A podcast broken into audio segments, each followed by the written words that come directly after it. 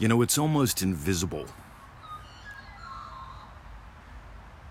It's 6:14 a.m. Thursday, February 14th. Listen to those birds. I'm going to invite you to come down in May again. We still have a few openings. Most of them booked toward the end, which is always good for us. I mean, we know half of who's coming. We're waiting for the other half. But it's like the birds here. I know the birds are going to sing their song of thanksgiving. I've talked about that before. I just don't know exactly when it's going to be. Sometimes it's when the sun's a little, well, the sun isn't up by far, but it's sunrisey. You know what I mean? And almost invisibly, the time of sunrisey changes as we move through the year.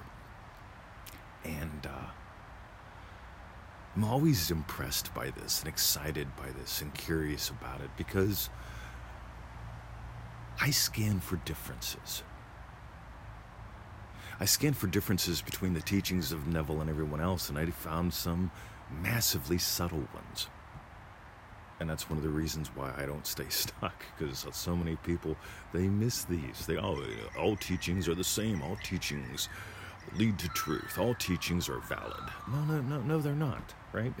Let's just be blunt. Right? There's a massive difference between having to light a candle and an incense and get sticky tape out. Well, those things remind me, they help me feel it real. Well, before you can do it all, right? We did that vision board show. God, I got some fascinating feedback on that. Some lovely feedback from people who said it's about time somebody just says this is crazy, and some other people saying, well, Mr. 20, you should honor other people's paths. Well, before you made your comment to criticize me, did you have to make a vision board? No, you just imagined having had criticized me and felt good about it. Uh, I'll just point out the ridiculousness of how slow you want this to be and, and invite you to discover how fast you are. Because Neville said, you know, your awareness of being is God. Consciousness is your only. Uh, consciousness is the only reality. And I keep bringing up the way you are aware of being, how you are conscious, determines everything. Meanwhile, back at the ranch, I want you to scan for differences. I don't want to know if you're staying in your state. I want to know if you're living even more and more from it. See, it's one thing to move into a home. I love how Neville says the state that you most commonly return to is your dwelling place. You get that I live in a state of loving teacher, and you know what I'm doing? I'm lovingly teaching right now. So my state, we could call it a noun, has this verb happening teaching, podcasting. But three years ago, I wasn't podcasting. I think two years ago, I tried. But the technology wasn't there for me. It wasn't easy, which meant it wasn't fun. Uh, but I still imagined it being fun and easy and sounding great, and here we are. I hear this sounds pretty damn good. I get a lot of compliments on these. Excuse me. Meanwhile, I just love hearing the birds in the morning.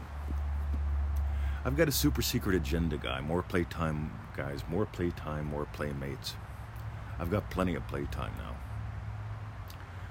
I'm only. Uh, I only have three and a half scheduled hours worth of stuff a week, maybe four if I include the shows. I think about four. Let's say five, I'll round up. I'm looking to tack on five more. I'm working on a program that uh, will help people become profitable internet marketers and authors. Because so many people, they don't get it, right? They're not feeling it real all that well, and they're not. Well, I'm going to share a story of mine, basically how I felt it real to be crushing it and have impact with my messages, and that brought mentors into my life. And uh, God, it's amazing how fast things can change when. Uh, well, that's my story. I imagined crushing it, and in came the mentors, and uh, well, one specifically, and a few little guides along the way. I just want you to have freedom. Like seriously, I'm sitting here right now. This is the dichotomy in my head the, the the the birds are singing their song of thanksgiving every now and then, and the traffic is going past continuously.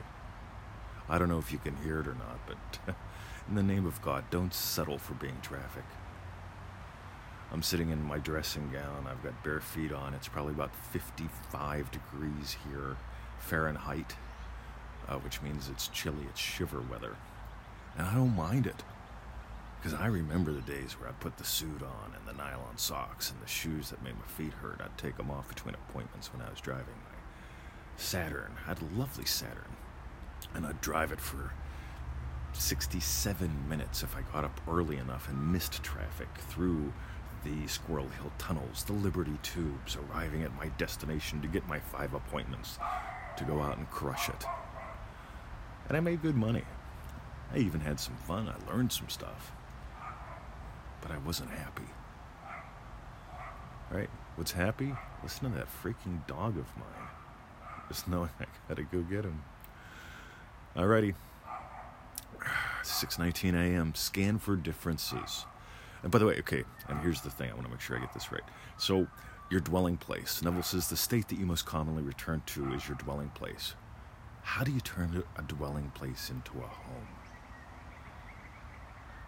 It's the little things, guys. This whole podcasting thing, yeah, I'm glad I'm wrapping it, this up this way.